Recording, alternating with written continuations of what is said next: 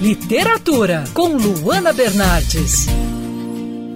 A escritora Catherine Laura Leighton enfrentou a depressão e recorreu à escritoterapia como terapia para cura emocional.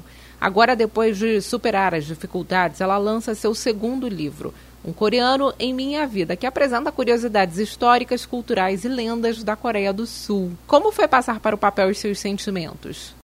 Bom, a primeira vez que eu escrevi, eu confesso que eu me senti um pouco estranha. É, não foi nenhuma história, eu apenas não estava me sentindo muito bem e resolvi colocar aquela situação no papel. Quando eu terminei de escrever, eu senti um alívio, como se o peso que estava sobre mim tivesse desaparecido. Eu aumentei a frequência e fui me acostumando. E os sentimentos também foram mudando.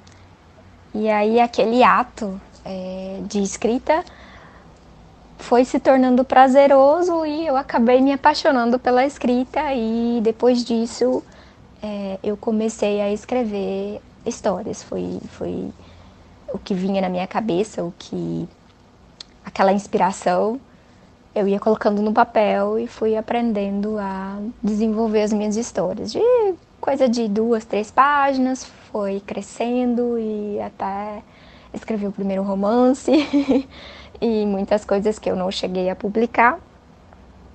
E depois passei a escrever uh, os romances que hoje é, os leitores já conhecem.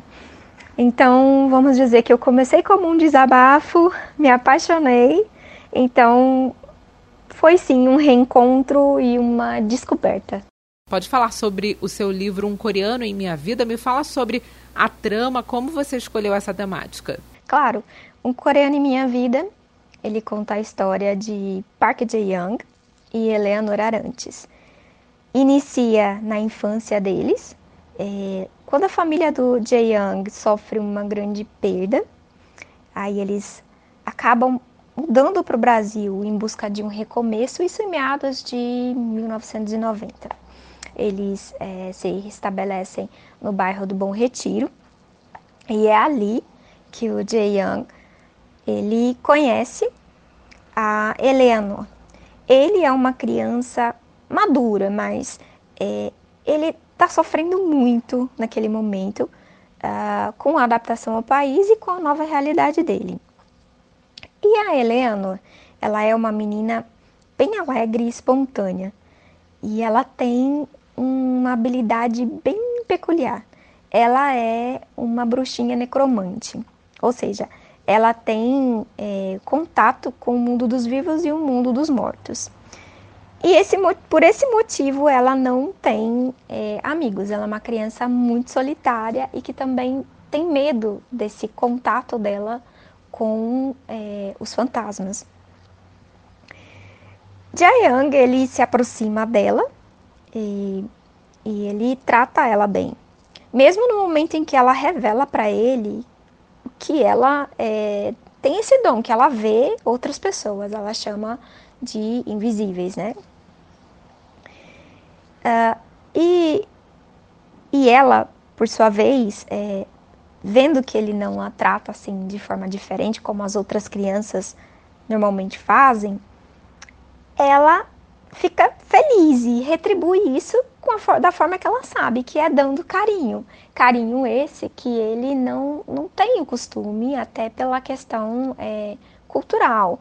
Nós brasileiros, latinos, somos mais é, calorosos, temos mais toques, né?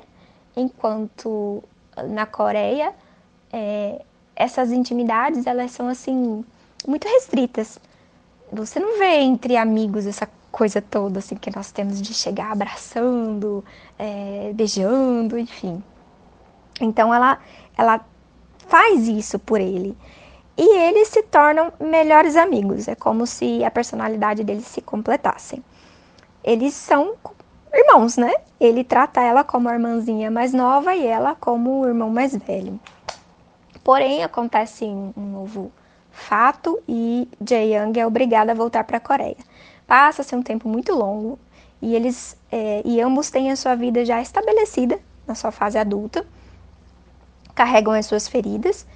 E então o destino resolve mais uma vez colocar um no caminho do outro. Jayang volta para o Brasil para resolver um problema esse reencontro entre os dois ah, mexe com a vida de ambos. Ah, alguns segredos serão revelados, também vai ter um acontecimento bem grave no meio da trama, e esse acontecimento faz com que a Eleanor tenha que usar o dom e também contar com a ajuda do, do seu anjo, que na verdade não é bem um anjo, ele é, na, ele é um, um ceifador, é, para que ela consiga uh, ajudar Jae a superar esse, esse problema grave e para que ele possa encontrar o seu destino. É, eu sou apaixonada por romances, por fantasia e, mais recentemente, descobri a paixão por doramas. Eu estava planejando escrever um outro romance quando eu tive meu primeiro contato com as produções é, asiáticas. E essas produções me causaram assim um, um impacto muito positivo. A, a forma como eles contam as histórias, principalmente os romances, é muito doce. É, é aquela, aquela coisa mais focada no nascimento e no desenvolvimento do relacionamento, do sentimento entre os casais. É aquela, aquele toquezinho de mão que deixa a gente assim já suspirando e torcendo para o casal ah, o primeiro beijo, uma coisa assim mais, mais delicada mesmo. E eu gosto muito de retratar isso nos, nas minhas histórias. Eu gosto dessa forma mais, mais sutil ah, de demonstrar sentimentos. Então surgiu esse encanto pela, é, pela forma como eles contam as histórias e também pela própria cultura. E aí eu decidi que é, nesse romance novo, eu iria utilizar esses, é, esses elementos. Então, o meu romance seria é, estilo dorama. Aí eu comecei uh, as pesquisas e durante as pesquisas também, é, assistindo os, os outros dramas, eu tive contato com, é, com algumas é, figuras mitológicas deles e eu decidi utilizar a figura do, do ceifador. E também essa crença bem forte que eles têm nos fantasmas. Então, assim surgiram é, os personagens do Gael, que é o ceifador, a Eleanor, protagonista, que também é uma bruxinha necromante, e tem o contato com os fantasmas, e o Jae-young, que passa e, e representa é, toda essa a cultura coreana. E aí essa história se transformou numa mistura que graças a Deus tem dado muito certo de Brasil e Coreia do Sul. E já pensa no próximo trabalho?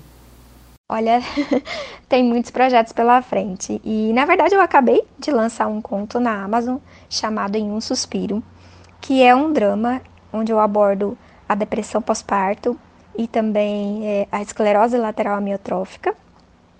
Uh, também tem outros projetos pela frente. Eu estou produzindo dois contos que serão do, derivados de Um Coreano em Minha Vida, uh, mais dois romances, um é, que está na fase de revisão. Na verdade, ele já eu já tinha é, lançado ele, eu retirei porque é, como foi bem no início da minha carreira, eu acho que eu posso melhorar bem o texto uh, e eu decidi tirar e agora que ele está na fase de revisão, daqui a pouquinho eu, eu devo relançar ele. Uh, também tem o próximo dorama, é, eu já finalizei todas as pesquisas e é, montei, uh, defini todos os capítulos. Falta agora começar só a desenvolver a história. E muitas outras ideias que estão na lista, que é uma lista gigante, só vai aumentando. É, enfim, tem muito trabalho pela frente, sim. Caterine, obrigada pela participação aqui na coluna de literatura da Band News FM do Rio de Janeiro. Agradeço muito pela oportunidade de falar de um coreano em minha vida e apresentar um pouquinho mais do meu trabalho. E quem quiser conhecer mais um pouquinho da Kate, pode me acompanhar pelas redes sociais. Meu Instagram é autora.catherinelaura, meu TikTok kate.laura, meu site katelaura.com e o Facebook é Catherine Laura Leighton. Bom, muito obrigada e um grande beijo. Eu sou a Luana Bernardes. Você pode ouvir mais da coluna de literatura, seção do site bandnewsfmrio.com.br clicando em colunistas. Você também pode acompanhar as minhas leituras pelo Instagram Bernardes Luana, Luana com dois N's. Quer ouvir essa coluna novamente? É só procurar nas plataformas de streaming de áudio. Conheça mais dos podcasts da Band News FM Rio.